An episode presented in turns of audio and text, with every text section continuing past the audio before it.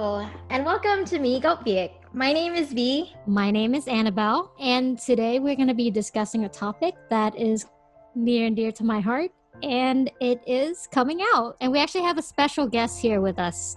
Hello, this is Tammy. I'm the special guest.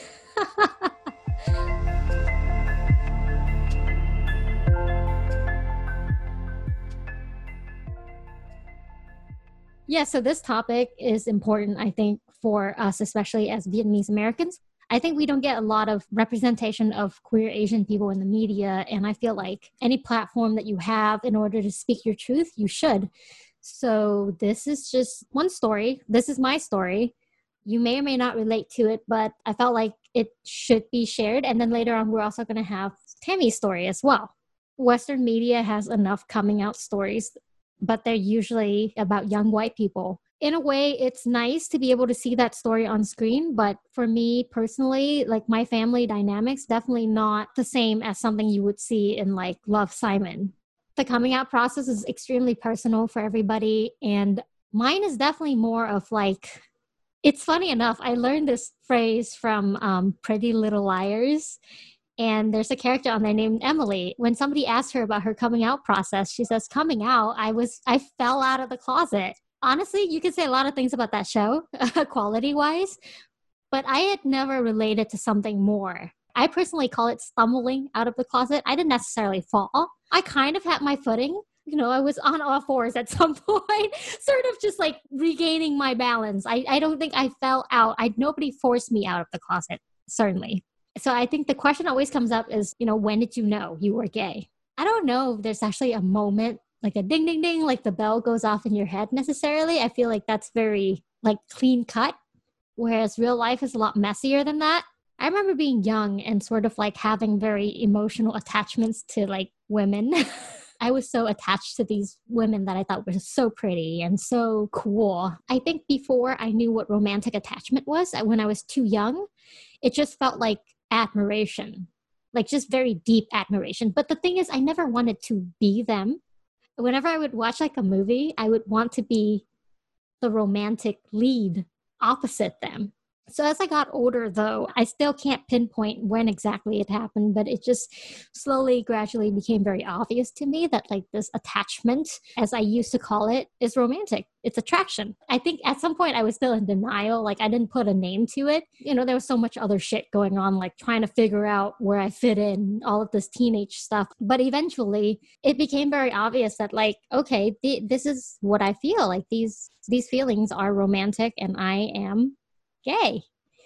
And so there were people who were very close to me that I felt deserved to know this, whom I trusted enough to share something like that with. Like I was young, hormonal, and I wanted to be part of these conversations that my friends were having about dating, and I trusted them. So B is one of these people. Priscilla was one of these people.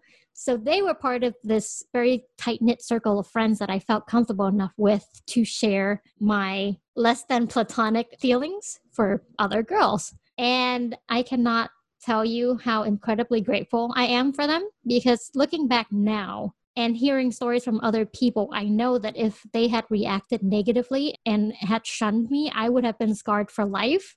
I'm not saying I'm like super well adjusted or whatever, but I think that would have been a very damaging part of growing up if my friends had rejected me. And I do have to say, if your friends don't accept you for who you are, you need better friends because there are people like that out there. They might not be in your high school, but they exist. They are out there, and there are so many resources now for you to reach out. Do not let someone else's internal ugliness destroy your life because there is so much beauty in how you feel and who you are. So I, I told all of my close friends, and you know, after we graduated high school, I saw college as a very freeing opportunity for me to explore who I am because I was away at dorm. This is trial run for being an adult, and I had all this freedom to make my choices. But I always told myself, and I, I might have told my friends this too, that like I would not tell my parents or my family until I was dating somebody because it just felt like such a huge hurdle that I didn't want to deal with until I had real mature adult feelings for somebody and I was in a real relationship. So this brings me to my sophomore year of college. I started dating somebody that I really cared for. I remember this vividly because I was visiting one weekend from college. And I always, I used to do that all the time. And it was late night. I remember my dad was taking a shower and it was just me and my mom. We were watching this story about the upcoming Lunar New Year parade in the Vietnamese community. There was a debate over whether or not the Vietnamese LGBTQ group should be allowed to walk in the parade. And it was getting a little bit touchy. I was like, I'm extremely angry that people were demanding the exclusion of this group. So inside, I was burning. But my mom was sitting next to me, and I didn't, you know, I didn't want to turn it into a thing, except she turned to me and she asked, Hey, so how do you feel about that? And this is the stumbling part because I was like a deer caught in the headlights. The gravity with which she she said it, it was it was strange.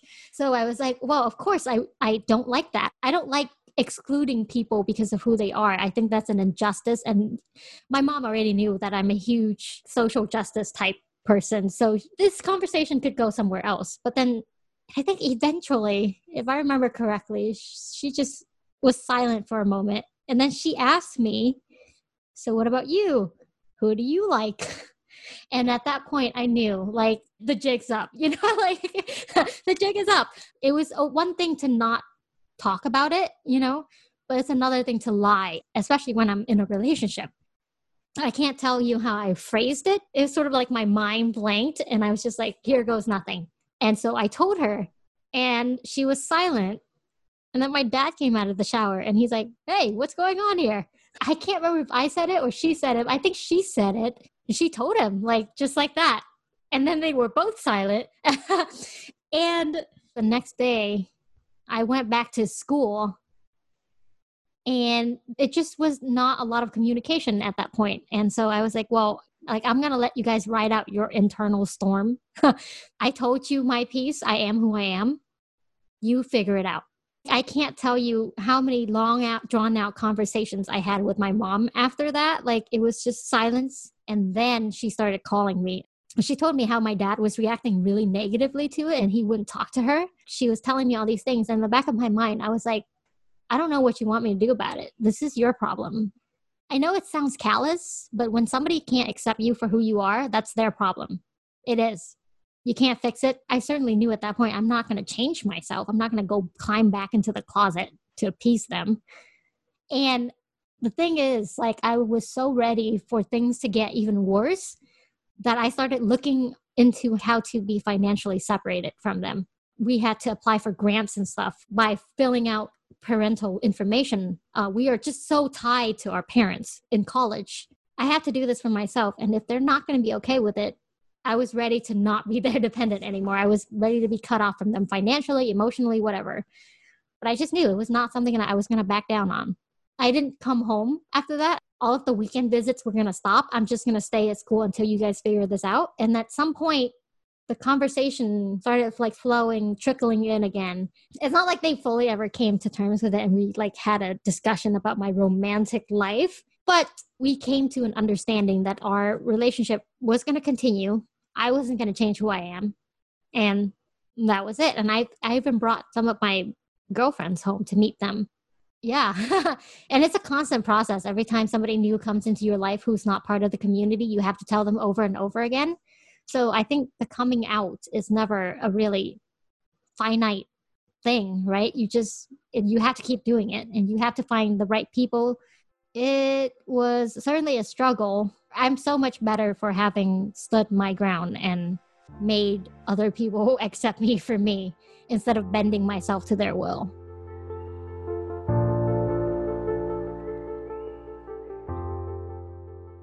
So Tammy, one of the reasons that we brought you onto the show, you're also Vietnamese American, and I want to hear your story and to sort of like compare and contrast along with my personal experiences and see the multitudes of you know experiences that we can have as vietnamese american people who are also part of the lgbtq community. So i guess we'll start with the standard question that regardless of what race or ethnicity you are that everyone always asks when did you know? Like when did you first know? And probably for me, it was when which and it's very similar to the plot line of that movie that you and I watched, Annabelle, the half of it. Love is being willing to ruin your good painting for the chance at a great one. Where I was in elementary school, a male friend of mine, a good friend Dominic said, Hey, I really like Sarah. How do I get Sarah to like me? And I said, Well, you know, why don't you write her a note? Do you like me? Check this box, yes. But we ended up getting more creative. And I was basically writing love notes. I was then, you know, the Cyrano de Bergerac for my friend Dominic for Sarah. It got to the point where it was less his feelings and how he liked her and more about how I liked her. And I think that was when I first realized I might be a little different than some other people. But as you mentioned, that you stumbled out of the closet sometimes on your hands and knees and sometimes crawling on your belly. I think my closet had a glass door, and I feel like people knew before I knew. I remember when I was in high school, senior year they have what's called senior awards and it's where the senior class votes for like ridiculous things right? Like best hair best smile that type of thing. And there was a, an award called the macho award and it's male and female. So what the guy who won it that made sense. He won it. And we all thought the macho award for girls is going to go to, to this other person we know. I ended up winning it. And i was actually really shocked but i think they're calling me out as macho was sort of like you're super gay, right? In their own unique way. Because obviously, I was very much a tomboy. I was involved in sports year round, playing in school and outside for club as well. I tried to be interested in boys. I really did. I would tell my friends, oh, I have this crush on so and so. And I don't think anyone ever believed me. They're like, yeah, sure, Tammy. Yeah, you have a crush on this guy. You know, I went to homecoming with a guy. You know, we had Sadie Hawkins dances where we'd ask the opposite sex out.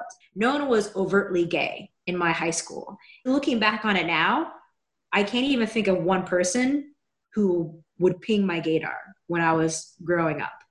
I would say, as far as my coming out story, I was very much a late bloomer. After my initial flirtation into the fourth grade with Sarah, writing love notes to her, I developed crushes on a lot of girls, you know, especially in high school, playing volleyball. Oh my God, just surrounded by athletic, leggy, tall women. But I never told anyone. But again, there's a glass door on this closet. I'm sure people knew. And I think like my parents always knew. I didn't have like a serious boyfriend or any serious relationships until like maybe junior year of college, maybe late senior year of college, and I met this woman in one of my classes. It was a environmental science class, and we were doing a lot of camping and a lot of sharing of tents. So use your imagination at that point. And even then, you know, she had come over to the house. My dad met her. He probably was raising a few eyebrows, but it was never discussed. When we broke up, it wasn't a very happy breakup. And apparently she kept calling and i was living at home during college. So she kept calling the house. And my dad is like that girl keeps calling. Why does she keep calling? But i would say very unlike you annabelle i never specifically had a moment where i just said to my parents i'm gay or i like women or i see myself never being with a man i grew up in seattle and then i moved down to los angeles about 14 years ago about probably six or seven years ago, my dad had a very bad stroke. And so I went up to Seattle to help take care of him. We had driven to the grocery store. My mom went inside the shop, and I stayed outside of the car with my dad. And we're just kind of like chit chatting about LA and how's it going. And then, kind of like your mom, he pauses. He's like, Oh, are you making friends? How's, you know, how's that going? Oh, yeah, some friends. I didn't tell him they were gay and they're a group of gay men. And so he he's pausing and he just kind of looks at me and goes, "So, what do you like? Do you like boys? Do you like girls? We don't know, you know." And he just seemed a little sad and a little like confused. And he's like, Who are you dating now? Are you dating anyone? And I answer his question by saying, I'm not dating anyone. I'm not dating boys and I'm not dating girls right now, which was a true statement. So I had this moment where I could have said, yes, you know, I like women. Uh, I'm not dating any women right now, but I would like to in the near future, type of thing. so I had my moment. I stayed behind the glass door, but then I knew my parents knew because before I moved down to LA, there's a big push for women in the family to have children. I came from a very large family. I have eight aunt and uncles on my dad's side and nine aunts on my mom's side. There was always a push of like, when are you going to have children? When's that going to happen? I knew my mom knew I was gay when she basically, with tears in her eyes, as we're packing up the car to move down to LA, she turns to me and says, It's okay if you never have children. They don't understand IVF or how you can have non traditional pregnancies, right? So that was her way of kind of coming to acceptance. And so now we just kind of don't talk about it. They ask me if I have friends, if I'm socializing, and what that's like. But it's just sort of this unsaid thing that never gets discussed. And also, very similar to you, Annabelle, I thought I'm only ever really going to say it when I get that that one woman who I'm going to be very serious about. I'm not going to keep bringing home these frivolous women or these uh, yeah, I thought I was interested in her, but it was really her hair that I was attracted to. So I haven't met that one person. I've, there's been a couple where I thought, yeah, I, I could see bringing her home, and then things didn't work out for whatever reason. And I always think that if my parents are more concerned about me being alone and they would probably just be ecstatic if I brought anyone home and said, "Hey, we're getting married." Um, I know they're very open to it because my cousin is gay, and they went to his gay wedding about two or three years ago. So I don't think they'd have negative feelings about it. They'd probably just be like relieved that I'm not going to die alone with like five cats or something like that. So yeah, I wouldn't say I'm like totally out to my parents. I think they know. I know that they know, and they probably know that I know that they know. I'm completely out to all my friends down here, but it's like a weird moment where I can tell someone's going to ask. And then my response to them when they do ask is if you have to ask, you don't need to know. And that's kind of how I've taken the stance of, you know, I'm, I'm not going to be like, I'm super gay and just run around with a rainbow flag everywhere I go or introducing myself as, hi, I'm Tammy, I'm gay. Because if you're heterosexual, you don't have to do that. Why is the default heterosexual? Right? Why can't the default just be, why don't I just get to know this person? And during the course of a conversation, it'll come out organically.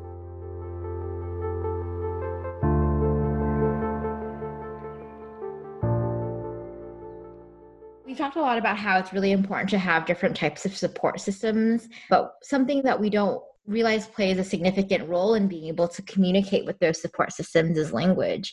And I think that's something that's really unique about our experience as Vietnamese Americans is that, you know, we don't only speak English, but we also speak Vietnamese. So, how do you think language or your comfort with speaking Vietnamese has played a role in you being able to share this part of your identity with your parents or your loved ones? I mean, that's a good question, too. And so for me, even though I'm technically first generation, I came over as a baby. I actually am not fluent in Vietnamese. I understand it. And so when my dad was asking me these questions, he's asking me in Vietnamese, and I'm responding in English. And so hmm. sometimes our conversations are quite rudimentary because you're right, we don't have this common language to be able to really fully discuss what this actually means. And my understanding is because I have another cousin who's gay, they just say gay. You know, they don't Got refer it. to it as, you know, homosexual or anything else. I don't, I mean, that's a good question for Annabelle. I don't even know what the Vietnamese word for gay is. Do you, Annabelle? Uh, there is a word. I think it's mainly for men, though. It's called bede. Living in Vietnam, like bede is a like a derogatory term, actually. And the term that I've heard used is dom thin, which just means like same sex. Yeah, there's not really a lot of names for identities other than like really derogatory stuff. So when we had that conversation, my mom also asked me in Vietnamese, but it was just, it literally translated to like, who do you like? She didn't ask for my identity because those terms are so negative that we like, we don't even want to touch that. It's just literally like, who do you like? And if I may say, that's pretty much what my dad asked me as well. He's like, well, who do you like? Do you like boys? Do you like girls? Like, who are you dating? Who would you date? For me, the language issue is is much much harder. Uh, I know Annabelle can can speak Vietnamese, and I just I just struggle with it. So I just respond in English all the time. And I imagine that my parents have some difficulty wrapping their head around this concept of being gay, gay marriage, gay adoption.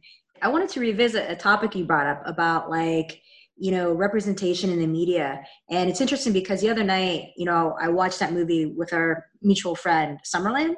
And in it there's a, a black woman and a white woman and they represent the two love interests in it. And she was commenting on how we don't see enough stories about black women being able to experience love and to have love. Like black women especially black gay women appear very asexual in the media like they'll be there but they'll be like the token right and i was thinking in the back of my head i was like i can't think of when i first saw a gay asian woman having a relationship I never saw Saving Face, which is like probably the only movie at the time. Growing up, I don't think I saw anything until maybe college. Even after late 20s is when I think I first saw a gay Asian woman having a relationship and not just being the gay Asian woman to fulfill their quota. I'm so glad you brought up Saving Face. I forgot to mention how important that movie was to me, like which is why I'm very protective of that movie. I understand it has flaws, but I will not take any criticism about it because of how informative it was for me. It came out in 2005, and that was when I was 15. It made me feel like I was not so alone. Will has a surprise for her mother. You talk to your mother about us? Does she know we have sex? No, Will. She thinks we conjugate Latin verbs. Her mother is not listening. Seriously, well, why don't you just tell her? She knows. She kept setting you up with guys. She was gay and she had friends. She had people who cared for her. She had somebody who loved her. And that made me feel so much better. and it empowered me to tell my friends. Alice Wu, the filmmaker of Saving Face, also made the half of it, and I will not take criticism about that movie either. I am so protective of Alice Wu as a filmmaker because of how much she changed my life. And the, the authentic portrait that she provided of an Asian family and coming out and all the trials and tribulations of living in America when you're Asian and gay. Absolutely. The, when the half of it came out, first of all, I think I deserve some royalties because I really do feel it's based on my elementary school experience.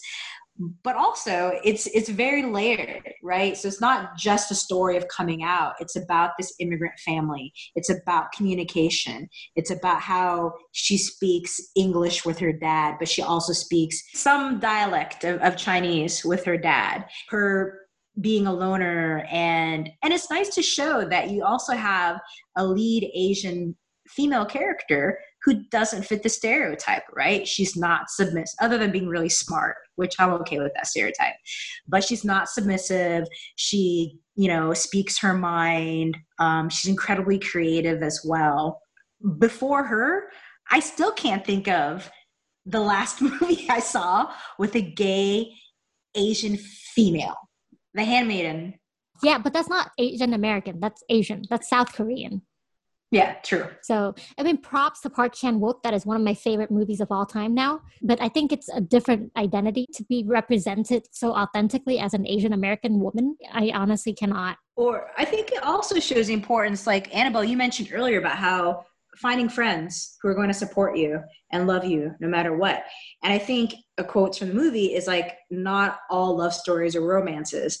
And I think showing her friendship with Paul and showing how they developed and how he became this great support network for her, I think that's just as good as her starting a possible romance with Aster. And people downplay the importance of having a good friend as you're going through the process.